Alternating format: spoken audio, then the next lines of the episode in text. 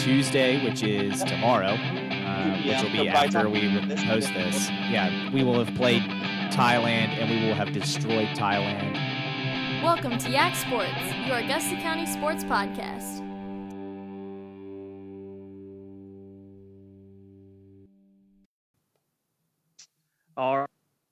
Right, another week, another Yak Sports podcast, your Augusta County sports podcast. And we're going to start this episode off with our interview guest. Patrick Hite is joining Joe Deck and I because we're going to talk about the high school championships that happened last week to kick off the show. And no better to bring somebody that was actually at those games on with us. And Patrick, uh, thanks for joining Joy and I.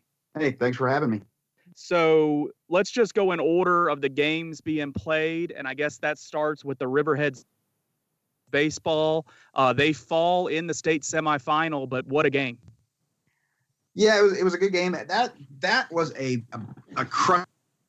I think I tweeted that it was a crushing loss for them because they had the uh, the three one lead heading um, into that uh, that final inning. Uh, looked like they were in control. Elijah Dunlap was pitching. It pitched a, a pretty good game. Uh, the few you know, the few mistakes he made, the defense uh, bailed him out. Uh, they they came up with some timely double plays. Um, they had some nice plays in the field, and I, they were really cruising. And then, and in Rodney Painter, the the Riverheads coach, to his credit, did not make excuses after the game, but it started in the seventh inning, just pouring down rain, really hard. The only rain they had all day, but it really started coming down hard. And in that inning, Elijah Dunlap hit a hit a batter. Um, and if, if you're a pitcher and it's pouring down rain, you're gonna you're gonna lose a little bit of control. You think the ball slips a little bit. Then uh, then they drop the ball in the outfield that hit the, the fielder in the glove and fell right out. Um, again, um, you know the Auburn coach even said, "Hey, I think I think the rain affected them some," and I agree with him. Uh, that was just a tough way, but and then the wheels kind of fell off. That gave Auburn a little bit of momentum. Uh, then they had a senior come up with the bases loaded, and he just he he uh, uh, had a nice hit and scored a couple of runs, and that was it. Uh, Riverheads went from three one up to, to losing that game four to three. Really rough loss for that team, a team that was the defending state champions. Uh, they were sophomore heavy last year, junior heavy this year. So you kind of expected them to maybe get back to that, maybe even defend, you know, win win back to back state championships. Um, and to lose in the state semifinal uh, when you're up three one going to the seventh, that was that was rough. I know it's always hard right after a, a, game to already be looking at next year, but you look at that roster and a lot of their key guys still weren't seniors this year. Uh, you know, talk about you know their you know positive outlook on on next year and, and the years to come. Oh yeah, they should be really good next next year. Um, I mean, they lose Forrest Shuey, their catcher, and and that's a key part there. I mean, you know, a catcher working with that pitching staff, and, and he's a, he's a good bat in that lineup too. So that's going to be a loss. Uh, they lose Jacob King, uh, who's a senior. That was the only two seniors on their roster, uh, both starters, uh, both key parts of that lineup. So you, you never know. It's it's uh, every time I talk to coaches and say, hey, you got a lot of players coming back next year. They always are quick to remind me, yeah, but anytime you lose anybody, that's going to change the chemistry just a little bit, and you don't know how that's going to affect the team. But you're right; they have a lot of key players coming back, including Grayson Fulton and, and Grant Painter and Adam Painter. He, was huge. Adam Painter played so well. Um, I, I, talked to to, um, to to Rodney after the game a little bit, and and he talked about how Adam really kind of hit his stride in the post season and, and down the stretch this year. And and he was for them their big player in that in that state semifinal game. In fact, if they had won that game, um, I, I think I committed the uh, the key sin of sports writers. I'd already started writing my story about. Oh, come on! you might not want to admit this to a Riverheads crowd. It looked so it, it, looks so certain. And and and I and Adam was a key part of that story because he had played so well in that game. He was three for three. Um, he had the big hit that had uh, put them ahead. Um, was he batting the nine hole still? Yeah, he was in the nine hole. Wow. So yeah. to have him batting in that nine hole and coming up with with key hits like that was huge. Um, and so I think he, you know, next year you're going to see him uh, be um, a bigger force on that team. Uh, so yeah, I really think next year this is a, a team that could get back to the to, to the state tournament, could win a state championship again. And if they could do that, you know, that's a quite a legacy, two two out of three years to win it. But a lot of people were expecting them to win it this year, and it didn't work out. So we'll, we'll see. But they they've got a lot of talent coming back, and, and should be a solid team next year. Um, and Dunlap is back as well, um, who who started that game's pitcher. So I, I think big things. You know, look for big things out of Riverheads baseball next year. Uh, Patrick, I'll ask you about Stuarts Draft. That's the other local baseball team that went down in the semis. Talk about their game. Well, you know, the Stuarts Draft team, um, I think. Uh, I don't know if they were really a surprise to get here. They they went to the state quarterfinals last year. Um, they uh, really were playing hot down down the stretch. They lost early in the season. They lost. Uh, I, I, don't have it in front of me. I think it was like four or five games or something. They they really got off to a, a tough start. But then they turned it around, and the only teams they had lost to in the last couple of months of the season before Thursday was uh, Page County, who was the defending 2A uh, state champion, and Riverheads, uh, the defending 1A state champion. So really, Stuarts Draft baseball was playing extremely well. Um, they went in against a Chatham team who was just really, if if you look at, at everything Chatham had done this year, offensively, they were putting up uh, amazing numbers. Stuarts Draft matched them inning for inning until the bottom of the sixth. Uh, draft went into that uh, that inning uh, leading seven to six. Uh, went into the bottom of the sixth, leading seven to six, and gave up five runs to uh, to Chatham, and then then went down in order in the seventh. Could not could not match them in the seventh, but that was a great effort by Stuarts Draft. That's a young team too. We talk about Rivers being young. Stuarts Draft only loses two seniors as well uh, next year. Uh, they they lose their uh, Easton Martin, there's who was starting at first in that game, and they lose Eric Gutt, who started at second uh, for them in that game. But everybody else is back next year, and so I think uh, and, playing in that Shenandoah district is, is huge for these teams. It's a great baseball district. It really prepares you for the postseason. So I think look at Stuarts Draft next year. Uh, they could be a team that, that is back in this position with a chance to win a state title next season as well. Well, you mentioned the big inning they had against Chatham, but staying with them, other than that, uh, they fared a lot better than Lebanon in that state championship game, who gave up a record 23 runs in a 23 to 5 loss to Chatham. Oh, yeah, no, definitely. I mean, they, like I said, until that bottom of the sixth, Stuarts Draft matched Chatham, you know, run for run. They, they were leading seven to six. So, so they played a really good game. I was impressed uh, with with the way Stuarts Draft played in that game. Um, it's just one of those things that just the, the wheels kind of fell off in the bottom of the sixth. But I think they they deserve a lot of credit. They had a very successful season, um, and and you never want to lose at that point. But but if you look back on the season, I think those players have to be proud of, of what they accomplished this year at Stuarts Draft. No, no doubt, no doubt. Let's move it over to softball. Let's move the bases in a little bit to softball and talk about Riverhead's softball team, who you know, they made a long ways last year and then got to the state semifinals this year and another nail biting game for a Riverhead team. Uh, and they come up just short and uh, lo- also lose to Auburn. Yeah, and, and I said that maybe the, the most crushing loss was Riverhead's baseball, but but Riverhead softball fans may uh, want to debate me on that because here's a team that, that led one to nothing, um, and then it gets tied up and they go to extra innings, they lose by running extra innings. Riverheads had that game um, and, and just let it slip away. Now, I, I was not in Radford. We have one of our other writers in Radford for that game.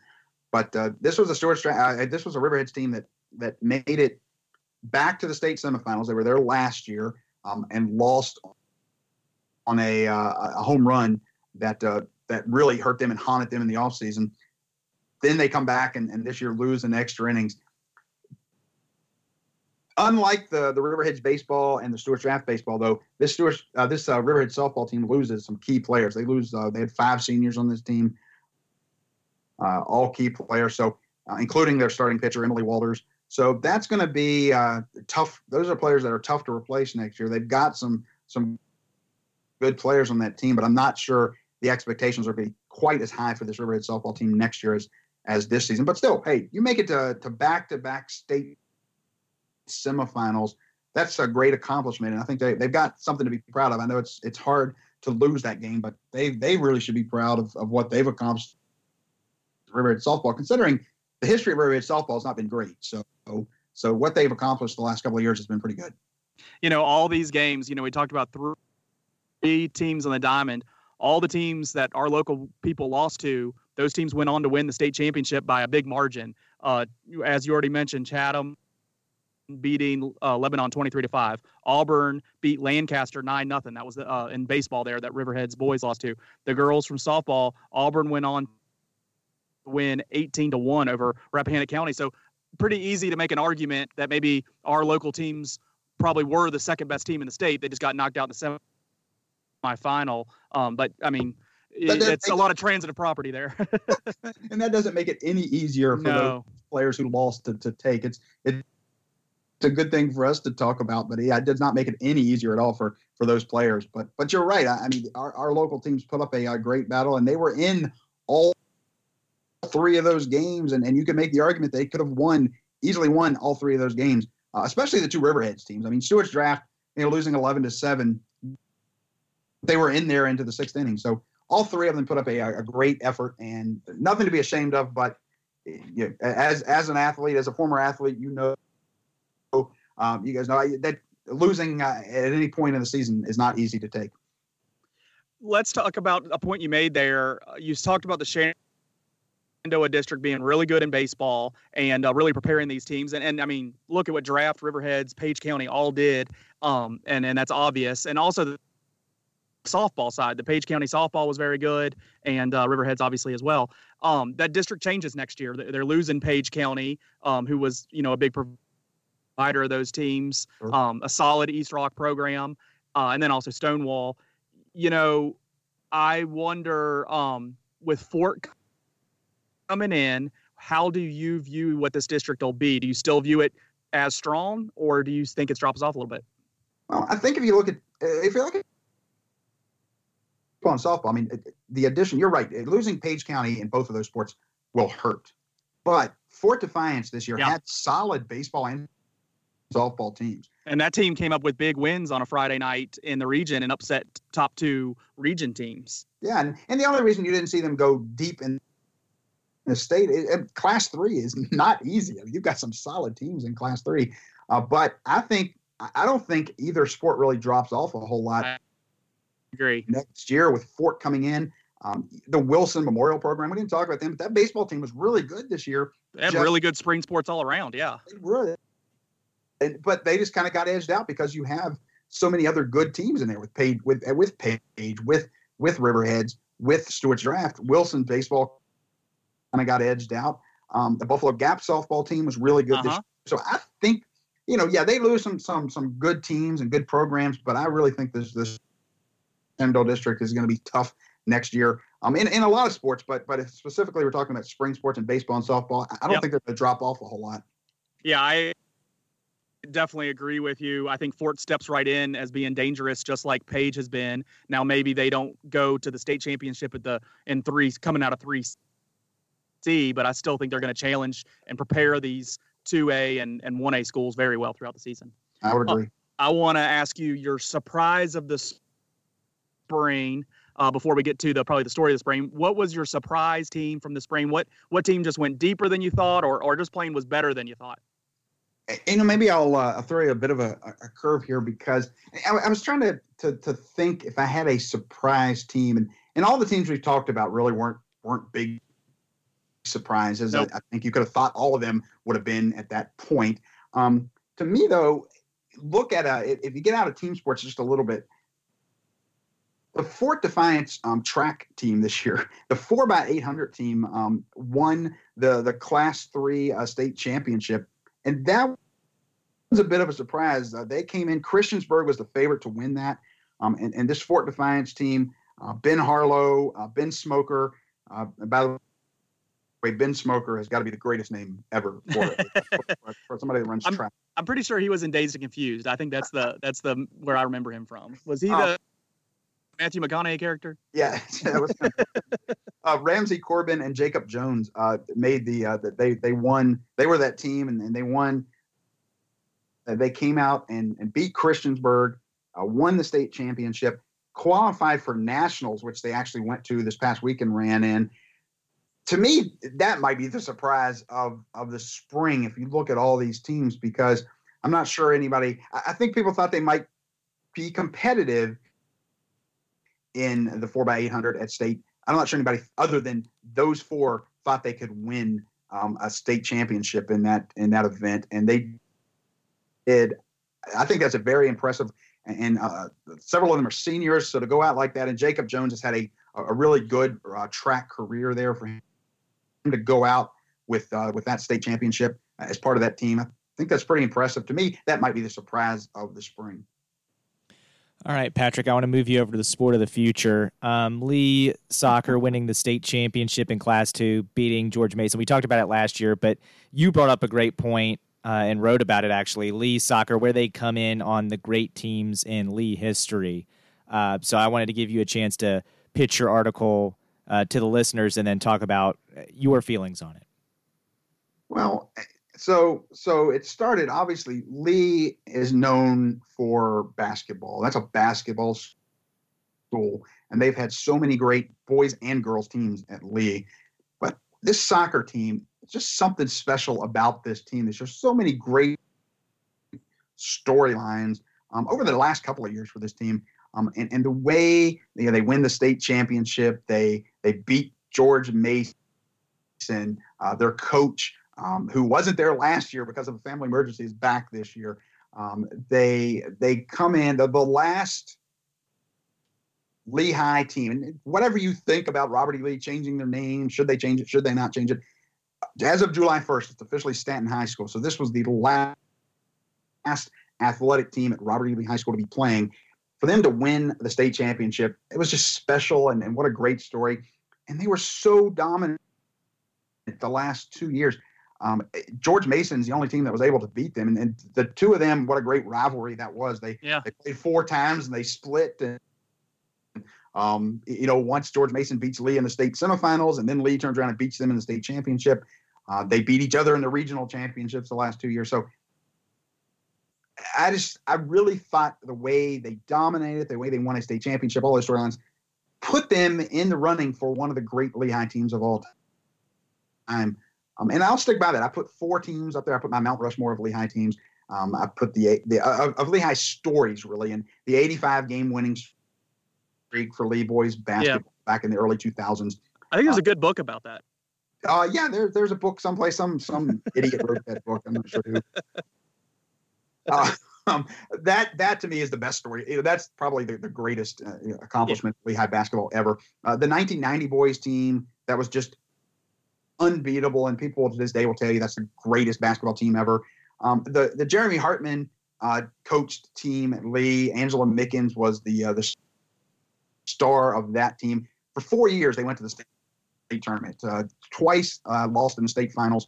Uh, once lost in the state semifinals, and finally, as a senior, uh, Angela Mickens wins a state championship.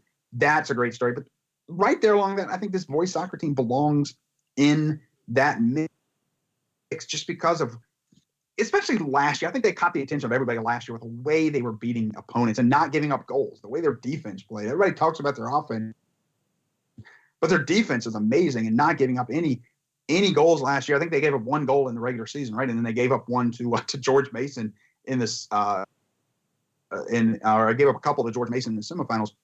Um, and then this year they weren't quite as dominant, but close. Um, the way they just they, they they, they rolled through the, uh, the regular season and the playoffs, and then to win a state championship with all those seniors going out. I, I just think it's a it's a tremendous story, and I was so happy to be there and, and see them win and see the excitement of all those players. Um, it was it was a fun and, and to me one of they're one of the teams I've covered over the last few years that's probably my favorite. It just it was such a joy to watch them win that.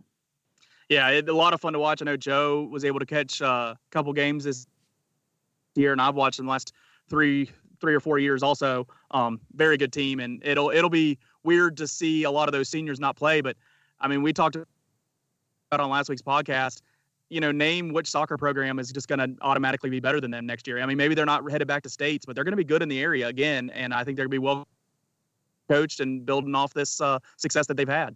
No, I, I think you're right. I mean, even looking at the Shenandoah district, I'm not sure there is a team I mean, the Wilson boys team has been good, but uh, they'll have a new coach. They're going to have a new coach, and they're going through some transition. So I, I, don't think you're right. I don't think there's a team you can automatically say is going to be better than really high in the Shenandoah district next year. Now, how yeah, good yeah, yeah. they get into regionals? Into you know, can they get back to state? That's unknown. Um, they've got some other parts. They lose a lot of seniors, but they've got they've got some other players that that were key this year that that will be back next year. So they'll, they'll be fun to watch. They've learned how to win. That's the hardest thing to do for 16 year old boys know what to do. So learning how to win is checked off. So I, I, I think they'll win a game more than what we expect them to next year. That's I, I, I don't uh, disagree with you there. All right, it's you're you're done with high school sports. I know you're still you know have work to do this summer that doesn't focus around active high school sports, but you must have some more time to binge. So what are you currently binging or plan to binge here when you have a little bit more free time to to use up? I'm sure I'll find some stuff this summer. Right now, um, I'm, I'm actually not watching any specific show at this point, unless you count West Wing, which we've already talked about. And I'm, I'm working again, but it's a continual theme on this podcast. Yeah. Is me and you talking West Wing.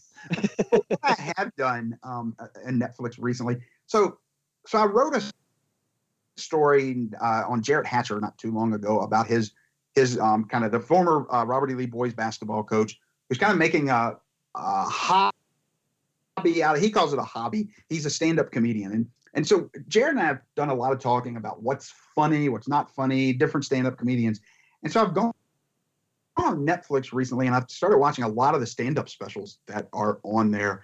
Um, and I've discovered a few that I didn't know about, and, and that's probably because I, I live in a hole and I don't know a lot of these people. But you know, uh, John Mulaney, who I knew the name kind of, but I'd never really seen any of his stuff. Um, I've been watching him and Nate Bargatze and um, Chelsea Peretti, who I knew, but I, have seen some of her stand-up stuff now. Um, just I've been watching a lot of these stand-up specials, and I'm enjoying that a lot. There's a lot of great specials on Netflix. So I'm into the comedy thing now just because, and I blame Jared Hatcher for that. But uh, but it's kind of been fun to to watch these different comedians and what they think is funny and kind of what you know. Some of them come out of left field, but uh, it's been it's been fun to watch.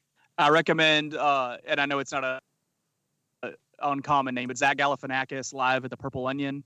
It's sure. hilarious, hilarious. So find that on there. I'll do that. I'm Mike uh, Birbiglia. I, have watched uh, some of his his movies and his stand up stuff. We actually saw him. My wife and I saw him um, in Charlottesville uh, a couple of years ago. Nice. But he's got some great stand up specials on there too, and he's hilarious. Um, so yeah, that, there's there's if if you're into comedy and um, stand up routines, there's a lot of stuff available on Netflix. Well, awesome. Well, Patrick, thanks for joining us and uh, being our uh, eyes and ears down in Radford last weekend and uh, coming on here and telling us all about it. Hey, thanks uh, as always, for having me.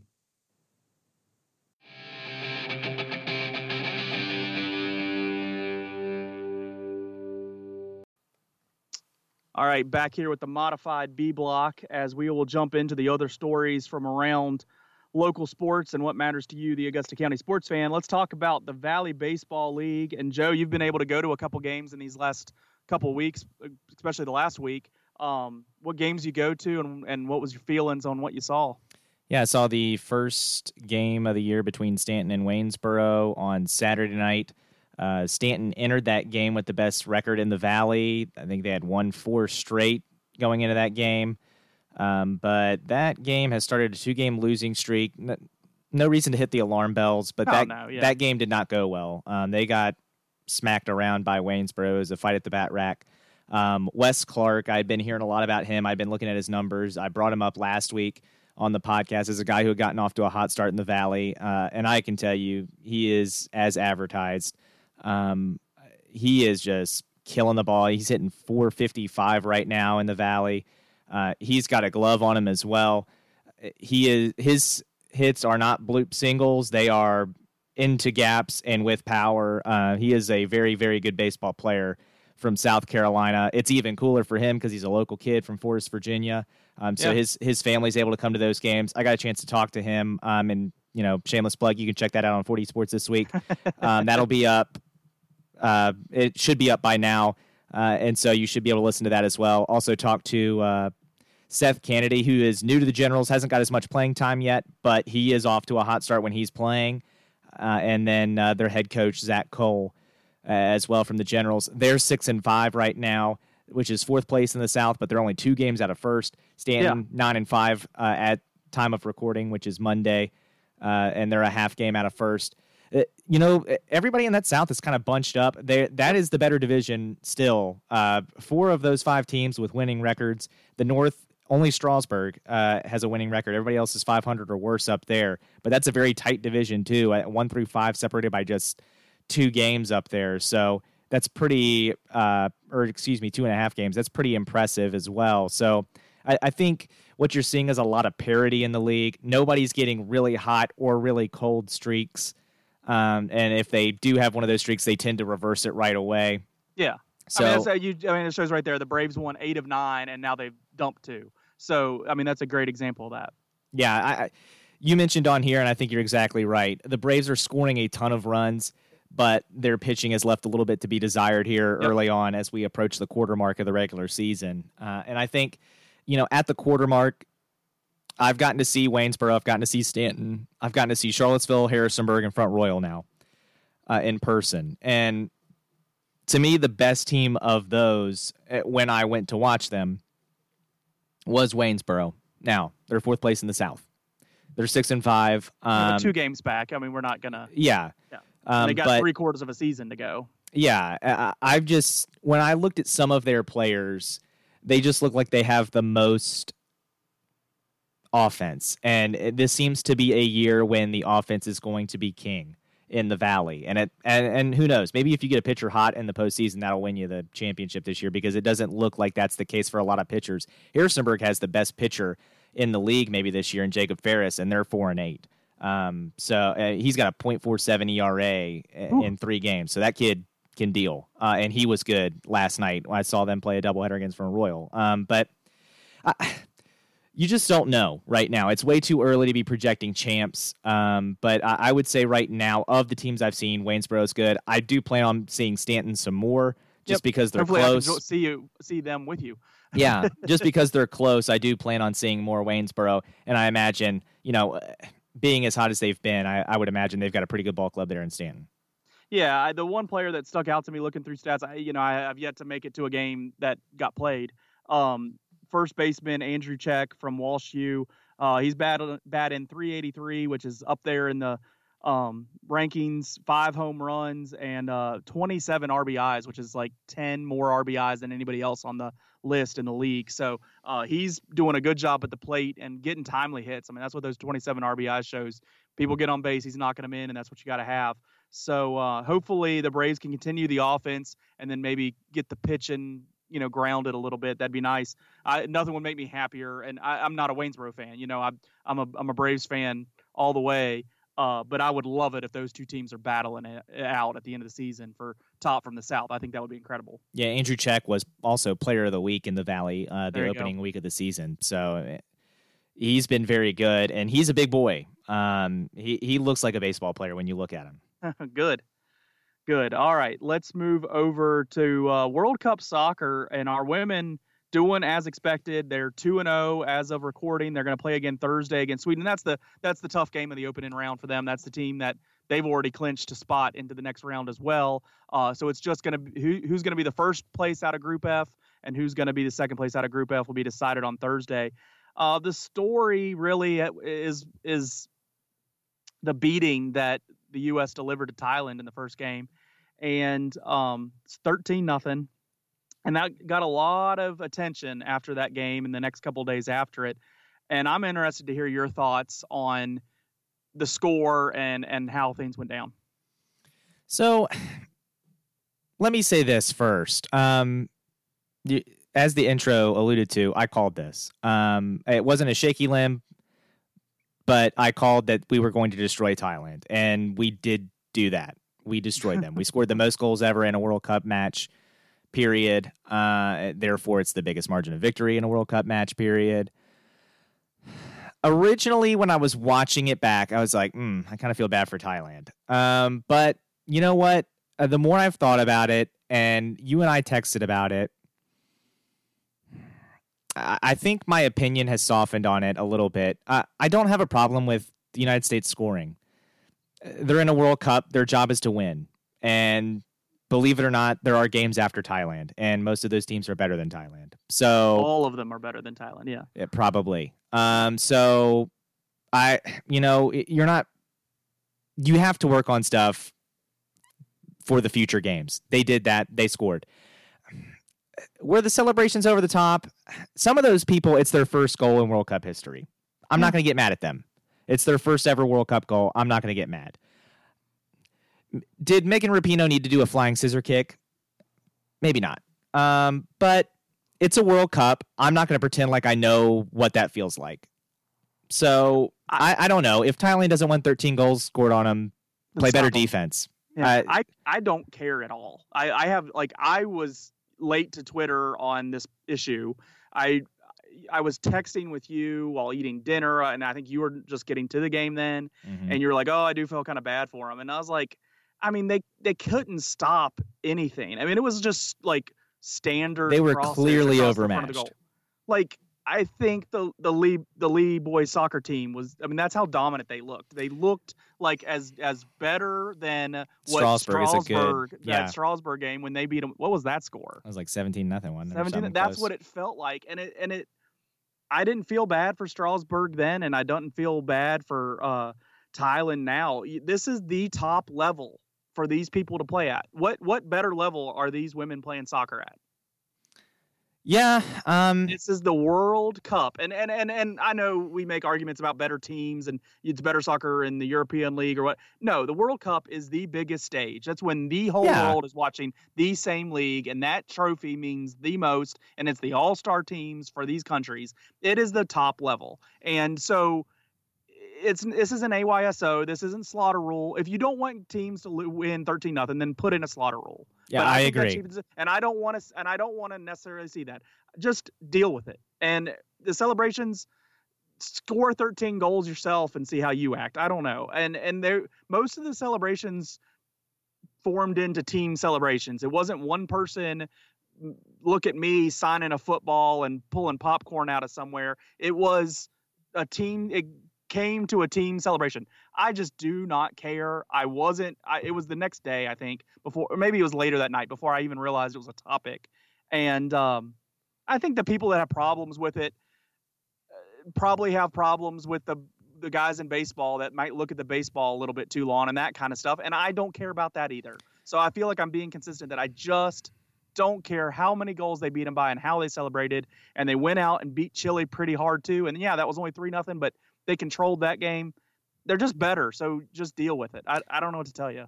I did hear some other takes on why they think people were upset by it. Um, I listened, as I've mentioned before, I do listen to another podcast over across the pond in England, and um, they were talking about it. And one of the takes was that over there, and we'll touch on it later in this podcast as well, the women's game has not progressed as much as the men's game. Uh, and so they're making a push and a concerted push to try to get that closer to equal. And games like this damage that because it looks like one of these teams doesn't belong and one of these teams is just way better than everybody else, and that hurts the game. Uh, that argument is made over here in the other sports as well. Yeah, I was going to say yeah. UConn comes to mind. Um, but what you've seen, I guess, because of that, is the other teams have gotten better. Yep. UConn hasn't won a national championship in a few years now. Yep. Uh, and so, and they talked about Germany's women. Uh, I believe it was in the last Women's World Cup, beat Argentina, or it was a, either the last one or the one before that, eight to one. And now Argentina is one of the better teams. They forced a draw against Japan, who is a really good women's soccer team, uh, and played the United States in the final last year, even. So uh, maybe it will motivate Thailand to invest more in their women's program so that doesn't happen next time they get there. Or maybe um, other countries will look at that and go, "We've got a while a while to go to catch up to the United States. We need to get better." What's more demeaning to the opponent when you're when you're beaten getting beat by 13 nothing or there's a obvious I refuse to shoot at the goal approach the game. I think it's that. I think it's I'm wide open in front of the goal because they kept finding themselves there. Oh, I'm going to turn around and kick it back to somebody else. I think that's more demeaning than than kicking it towards the goal and giving you an opportunity to stop them. I, I that's my I don't. view. I don't disagree, and I've already This said. little league. I've already said if they didn't want 13 goals, stop them. But Yeah. I, my counterpoint, if I was going to play devil's advocate, would be it's probably the same reason teams don't pass the ball in the fourth quarter when they're up 50 points. Yeah, but what's what's the difference between fifty-eight to three and and that? Like, You can't What- schedule games. You should know this, Riverheads. yeah, Alabama and Clemson. uh, I mean, every team gets these games. I mean, this is the best team in the world versus one of the worst qualifying teams in the World Cup. I mean, it's just it was going to be a landslide. Yeah, maybe it, it would have been nicer if it was seven nothing. Maybe people at Thailand. I, I don't know. This it, maybe it's a motivating. I like the motivating factor. I like that better. So let's go with that. Um, watch the game Thursday. It's at three o'clock. Develop a, a afternoon sickness from your not gonna- lunch and get home early. Are we not going to talk about that Chile goalie? Endler. Um, she she was. she gave up three goals, but my goodness, she was taking some pot shots. Her defense, speaking of Yeah, defense, is not doing anything. Chile's defense left a lot to be desired on that pitch. And Endler was taking shot Yeah. after shot, and she was making some incredible saves. I can't believe they only lost by three. Um, Yeah, she wow, was great. she is really good. They're definitely going to beat Chile, uh, Thailand. Um, don't get me wrong, but wow, uh, I'm excited for the game Thursday. Unfortunately, I will not be able to get out of it. Probably, Oh, get call. I'm coming down with something. I don't think I'll be able to swing that, especially now that you've suggested it on a podcast. Although I don't think anyone at work's listening to it. Yeah, I don't. I don't tell anybody I work about my Facebook, my Twitter, or my podcast. So But um, well, see, that's why we don't have any more listeners, Leland. You got to be promoting this stuff. Um, but the United States, I think, will win that game. I think this one's probably going to be a two to one. I did see we got lucky on one. There was an offsides. I mean, the player was definitely offsides, but it was not a good look for our Eh. defense for the person to be able to get that in. Uh, I didn't like that. I think our defense isn't as solid as it could be, and I could see Sweden getting a goal on us, but I think the U.S. still wins. I, I go two one. sounds great. That's that's what I'm looking for. A win is all I care. As I said But last mo- week, we're winning this tournament. So But we're playing next week no matter what, so that's great. we're winning this tournament. NBA. We're late to the party on talking about the Warriors. The storyline there that I would like to focus on, if we're going to say anything, is everybody's like, "Oh, well, the Warriors were so hurt." Well, Warriors didn't have Durant when the series started, and everybody was still picking the Warriors. And Klay Thompson, if I'm not wrong, put in 30 points and then got hurt in the sixth game. There was still five other games, including three other victories by the Raptors that Klay Thompson was healthy for. So while I acknowledge Durant not being there as something, these same people were picking the Warriors nonstop. You included, me included. The Yak Sports Podcast was looking at a five-game sweep or whatever you were saying. Gentlemen, Gentlemen sweep is what you're calling it. Toronto that's what I almost did it to them. So Almost. I like that when in November when we did our NBA picks and you were just disgusted that we were even talking NBA at that time and it was just so obvious the Warriors are going to win it all. I appreciate it appears things are catching up. And now with these injuries with Durant going to be out all next year, Lord only knows what team he signed to at that time. Uh Klay Thompson going to be out I guess the whole year with the ACL or, or most of significant it. Yeah. yeah, like it kind of opens things up, and then all of a sudden there goes Davis to the Lakers. Uh, It it creates an interesting storyline as we go into next year with the Lakers actually have a people with LeBron that are capable of playing basketball, and the A Warriors player. not looking so dominant. It's all Steph Curry now and Draymond Green, who I hate to watch play basketball. It's going to be a fun NBA season going into next year. More fun than these past years have been because the Warriors are coming off a loss, losing two players that they would have you would thought they could have had. And uh, eh, I'm I'm interested. Probably gonna be more interested in the NBA than I have been in a long time. I don't know. I mean, is Anthony Davis really better than Kevin Love? Uh, yes, is the short answer. I don't know if he is. I really, really do think he is. I don't know I- if he is. I think Anthony Davis might be a little overrated. Okay, so if you're the expert of the sport of the future, I'll be provide some expert opinion of the sport of the past.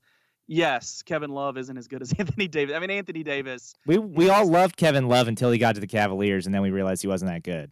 I I honestly like maybe I just didn't credit Kevin Love as well. I mean, he I thought he was a good role, very good in his role, as good as he could be, but he wasn't a team carrier. Anthony Davis is a team carrier, and Yeah, he's, going there. He's such a good team carrier that the Pelicans have missed the playoffs more than they've made it with him. um, y- yeah, that's going to be the other. Yeah, LeBron didn't make the playoffs this year, and is LeBron not one of the best players of all time? Like, Yeah, but he's older. That's my point. I don't know if the Lakers are all of a sudden this favorite. and- I don't think the they- Lakers are a favorite don't to know win if the they're West. a favorite, but they're they're not missing the damn playoffs. Oh, cool. they're what not going to miss the playoffs. What an they're gonna accomplishment. they're gonna they're gonna make a say in it. They're gonna be relevant. Cool. I hope they get eliminated in the first round. All right. Well, I covered two topics of the NBA there, but I'm excited about the NBA season coming. And heck, I think NBA season in July is is one of the most interesting things. Everybody's coming out of the draft, which we'll talk about here in a second, but all the free agent movings, and there's a lot of top notch players. What is Durant going to do with the? He's going to be out a year. And does he sign with New York? Does he sign back with Golden State? Like, what's going to happen with it? I think it's all very interesting. July, honestly, the last few years has been the most interesting time for me in watching NBA uh, news and everything. So I think this July won't won't hurt, but then I think it's going to lead into a great November that I'll actually care about what's going on in the NBA when that season gets started uh, and seeing how things are coming together. It would Plus be nice to not know who's going to win the NBA Finals. Yeah. Yeah, I, I mean, you are not walking in next year saying the Warriors. No. That's great.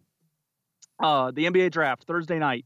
We got Virginia Tech's Nickeil Alexander Walker projected a top 20 pick, and UVA's Ty Jerome projected a top 25 pick. So both first rounders there. A lot of Nickeil's been going like 15 or 14, like Detroit. Um, and then UVA's Ty Jerome. The the one that I kind of see repeating is Portland. So that'll be interesting for some local guys to go higher in that in that draft. Something we we haven't seen from both those teams um, for a while. You know, UVA's put Brogdon in and stuff, but Virginia Tech putting somebody high in the draft, we haven't seen that in a while. So it'll be interesting. Yeah. I- mm, I don't know. I really basing it on potential with Nickeil Alexander Walker. I didn't really see it. I agree. Ty Jerome, I saw. I think Ty Jerome's a better basketball player than Neil, Nickeil Alexander Walker. I think when they started hyping him in January and they were talking about all the NBA scouts at the Tech games, I was kind of like, wait, what? And they were talking about him leaving early. I was like, that guy? Like, I, I agree. I, I I haven't seen it, and uh, I think he can be very good. And but they that's all they do in the NBA. They draft on potential. I mean, outside of the top two picks, a lot of years it's about what they could be, even including the top two picks a lot of times. So I hope the best for him. I want anybody from Virginia Tech to do well in the NBA. Um, and in all honesty, Ty Jerome's not going to be wearing a UVA uniform anymore. I'm probably not rooting against him anymore. I, I'm probably just indifferent towards him. Uh, the other guys coming out of our two main focus schools, Justin Robinson's hoping to get drafted, and so is DeAndre Hunter. Um, I would really like to see Justin Robinson drafted, but that is pure homer. I like him. I really enjoyed him playing for Tech. I just want to see him succeed in the NBA, make it. Um, period. And uh, you know, Hunter's a good player. I, I imagine he will get drafted. I, I kind of think he'd probably get drafted before Robinson would. But uh, you know, those are some good representatives from two good teams this year. Yeah. You know, one won a national championship. They're all right. But that Yeah, Tech were- team, I really enjoyed good. them. Virginia Tech was good. I wish they Robinson could have been healthy the entire time, but oh well. Yeah. All right, moving on. Uh, hockey wrapped up. The Blues won. So basically, your Loved it. Oh, what a relief. Your predictions and just given all the Warriors and a gentleman's sweep, and the and the Bruins will just obviously dominate. And I hate Boston sports, so that'll happen. I, you were wrong on both, and I and I liked it. Yeah, I don't always get it right. I, Joe knows soccer, but um, that's about it when it comes to these other sports. It looks like. You're lucky we started a podcast the year your Liverpool won. Uh, but the Blues were great. Um, they had a great story too. Um, with the little girl being on the ice, the super fan, uh, getting to go to Boston to watch it and see the Yep. Blues win, and then getting to lift the Stanley Cup. That was cool. I actually cried watching that. That was pretty cool. Um, and the best part was Boston lost in Boston. So you got to see the dumb, angry faces of all the Boston fans as they're angry. Again, that fuels me as well. Um, you had the feel good story, and then you had the really feel good story of watching Boston fans be totally devastated. Out, out Um, of Boston, I did see one tweet where the girl they're like walking down the street with her dad, and she gave him uh game seven tickets surprised him with game seven tickets and it was so boston like his reaction and his cursing at his daughter uh was so boston it was so great. Um i'll try to retweet that uh but uh, you know for acknowledging your hatred of boston it, it was very on brand that little exchange and it was something to see. But what i also liked was, and we talked about this last week, the trash talk between um, Jim John and Pam. Krasinski and Jenna Fischer and Jim and uh, Pam.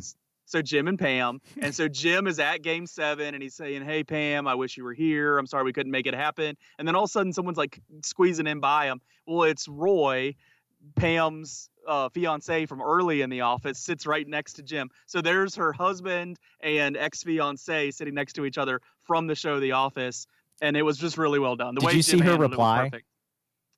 I missed it. Her reply was, haha, very funny. Just make sure he doesn't leave you at the game, which is a callback what to the in show. Yeah, that's that's a great that's a great one because she tells the story that she was at her first date and she was left at the game. Uh, her the guy and a brother just left, and then everybody realizes it's who she's currently with.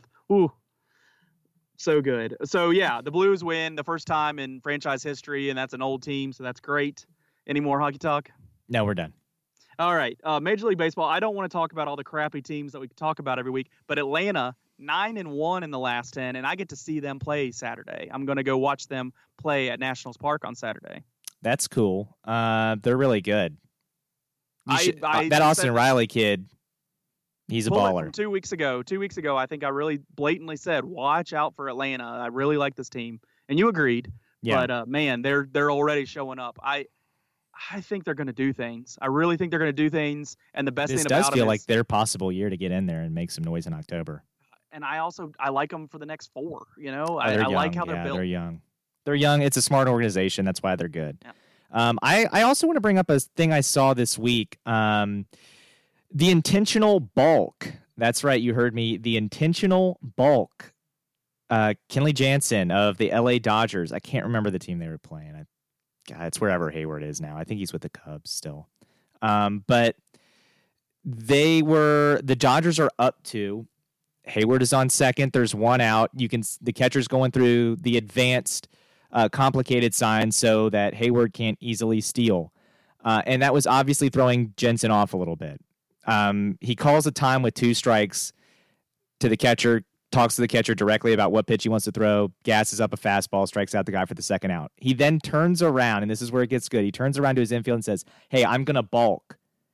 and he immediately just like picks and drops his foot like three or four times to get the balk called, and then he looks at Jason Heyward and goes, "Go to third because he doesn't want him steal. he doesn't want him stealing signs, and I love that. Most of the time, these pitchers like whine and complain that they're trying to steal the signs, and my thing has always been like, "Well, get better signs," or you know, uh, find a way to get around it. He Sign did because he knows that that he knows Jason Heyward doesn't matter. The only way Jason Heyward's run matters is if the guy at the plate crushes a two-run bomb.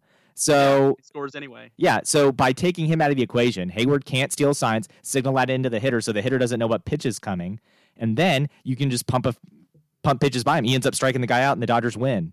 Wow, Uh, I, I, loved it. That. That's Brilliant great. strategy. I've never seen it before, and I totally, as soon as I saw, it, I was like, "Why has no one else done this?" It's so brilliant. I like it. I hadn't, so that's that's interesting. Well, I th- I gotta find a clip of that, retweet it. Yeah, All right, let's talk NCAA baseball. Uh, Michigan beat Texas Tech, and they both played today. And those are your two teams. So one of them was already going in the losers, losers bracket. Texas Tech won today, Well, there you go. So staying alive. Texas Tech stays alive. Michigan's playing tonight, and uh, we'll keep on watching them Oh, go. hail to the victors, baby. Let's go. All right, let's get out of here and let's get to the D block.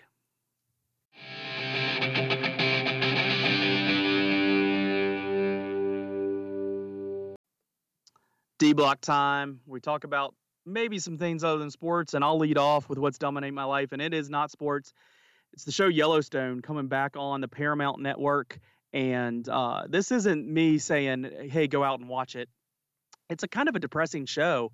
Uh, a lot of bad stuff happens, and people keep making bad decisions, and uh, people do bad things. And uh, you often get uh, wondering who you're rooting for in this show. But it is done well. It looks pretty. Um, it fills a void during the summer of it is somewhat unpredictable and I somehow am drawn to these shows that are western-esque as we talked about with Justified and other things. Um, this is modern day western and Kevin Costner who acts well in this show and they have a they have a lot of other good people on there and some that aren't as good. Um, but their season two is coming back. It starts this week. We'll be watching. Um, I, I don't know why. I guess just to be depressed, but um, we, we will watch it because um, it is very well done, and I kind of want to see what happens. Uh, this season, Neal McDonough comes on as a new bad guy in the situation, a new adversary, I guess, against Kevin Costner.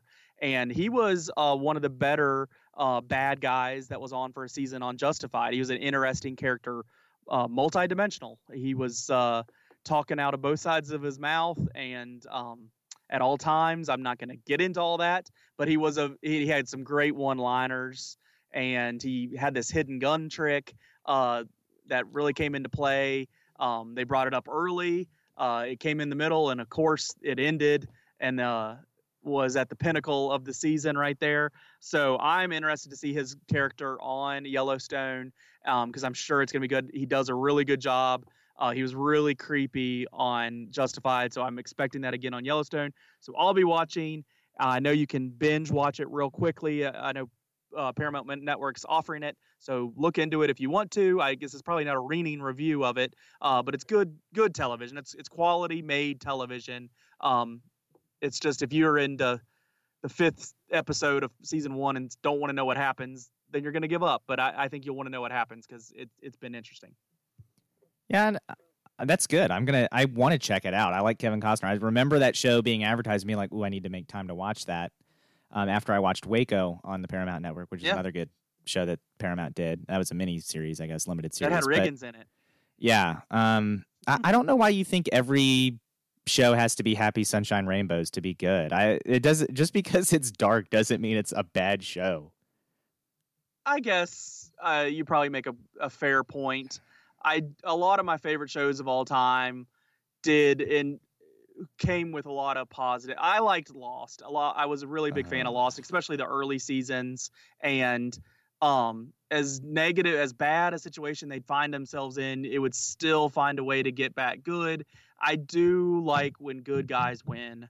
Um, I just do. I, I just I'm a, I, I do, and I think the more bad stuff that goes on in the world, I just don't want to necessarily be brought down all the time. Yeah, I don't have a problem with good guys winning. I just like it when it happens in a realistic way and not magic. Um, what is dominating my life is well, it was Liverpool winning was magic. That was magic. It was, but it was logical. We were the better team. Tottenham was up against a destructive force, and we're just going to get better because we're Liverpool and we are amazing. Um, but what is dominating my life is not Liverpool soccer right now. I've actually got a little bit of a hiatus from Premier League, um, but happy Father's Day to Leland. Uh, happy Father's Day to all the dads out there. Uh, Sunday was your day, obviously. I hope everyone had a great Father's Day if that's your thing. Uh, my brother and I took our dad out to, well, I mean, if you have kids, um, but um, my brother and I took my dad out to Harrisonburg to watch a doubleheader against the Front Royal Cardinals, which I talked about earlier. And it was nice. Dad is a hobby of mine. Watching baseball. Yeah, I know. Uh, I saw some pictures of you, you know, participating in your hobby, raising your kids, you know, all that stuff. Um, but again, happy Father's Day to all the dads out there. Uh, and it's nice when the dads are very involved with their kids. There you go. So, what do you know that I need to know? Manny Machado needs to grow up. Let's get real again, folks. There was your happy moment there. Now it's time to get back to reality. Manny Machado's a punk. He got ejected. He got ejected for arguing balls and strikes on one that was a little bit outside. And when I say a little bit outside, I mean literally a little bit outside when I saw his reaction, I was like, whoa, you would have thought this was like Angel Hernandez behind the plate. It was an umpire. Look, it was the ball outside the strike zone by the strictest definition of the rule. Yes. Was it the most egregious thing I've ever seen called a strike in Major League Baseball? Not a chance. And Manny Machado is throwing his helmet down. He's screaming at the umpire. He throws his bat against the backstop after being ejected. He bumps the umpire, and MLB hands him a one game suspension, which I thought was soft from Major League Baseball, protecting their star, obviously. And Manny Machado said he's going to appeal it. And I was like, dude, I hope when he appeals it, Rob Manfred says, you know what? Yeah, I went back and looked at it and I was wrong. It's three yeah. games yeah. at least. He was a total crybaby. Now that Manny's not wearing that orange and black, you can see a lot more. And he is just a total punk. You think um, you can see a lot more, maybe? Everyone can see a lot more. It's just the orange and black hides some of it. I'm guessing it's something with the uniform. It's a great job by the Baltimore design and uh, marketing department to cover some of that up. But th- this guy is a total punk loser. I hope he gets really hit hard with the next suspension. And I hope the Colorado Rockies beat him just for being a jerk. Um, and I hope the umpires continue to ring him up on anything that is within between the batter's box lines because this was just gross. Uh, it, it was a total overreaction. And I, again, he just needs to grow up. He's too old for this. He's supposed to be the face of the league. This isn't a good look for the league. There's let the kids play, and then there's be a grown up.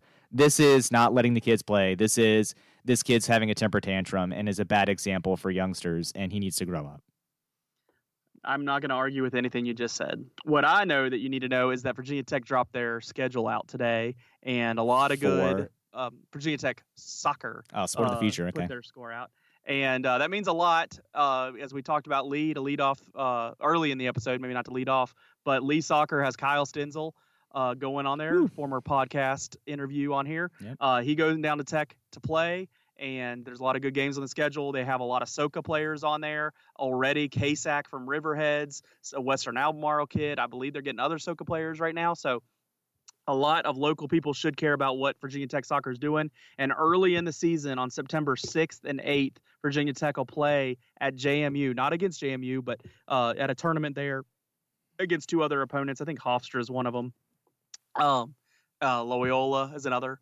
So they'll uh, play. So wait, JMU's not in this tournament. They're in it. JMU? They're just playing at different times. They're just oh, not. Oh wow! Total cop out by JMU. I feel like, but okay, go ahead. I mean, JMU beat Tech last year in the playoffs. We'll play them again in the regular season. What is this? Well, it's fine. I like that a lot of these local kids will be playing close to home, and so I will yeah. take it. And uh, the Friday night probably not going to work for me, but I, I, imagine I'll be there on the eighth, and I think everybody local should be shooting to catch some Tech soccer and see these local guys playing. And I'm excited about the schedule. Uh, starting to figure out Fridays into Saturdays and how that was going to line up with Tech football. And uh, none of it really works out well for me with doing Friday night football on the radio but um, I'll see if Ron might there might be an open seat in Ron's car at some point and go catch Kyle playing some soccer. Yeah, that sounds good. Uh, what do you think you're going to be doing on Friday night in the fall? I'm going to be calling high school football with oh. Joe Deck and mm. Chip Crable on ESPN 1240. We'll see about that. Yeah. no. Well, I hope to be.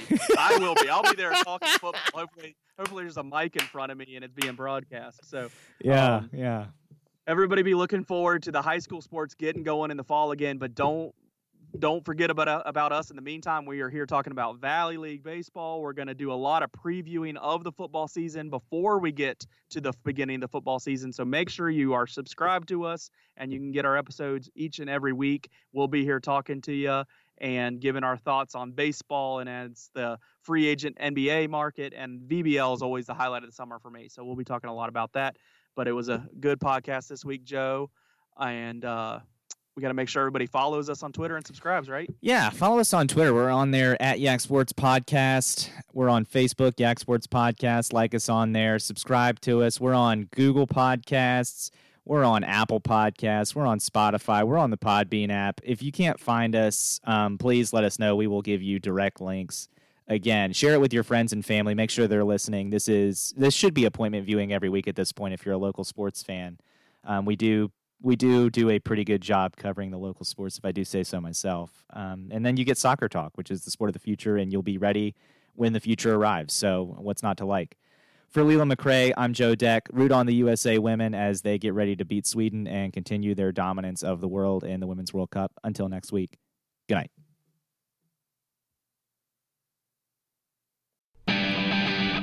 You've been listening to Yak Sports, your Augusta County sports podcast.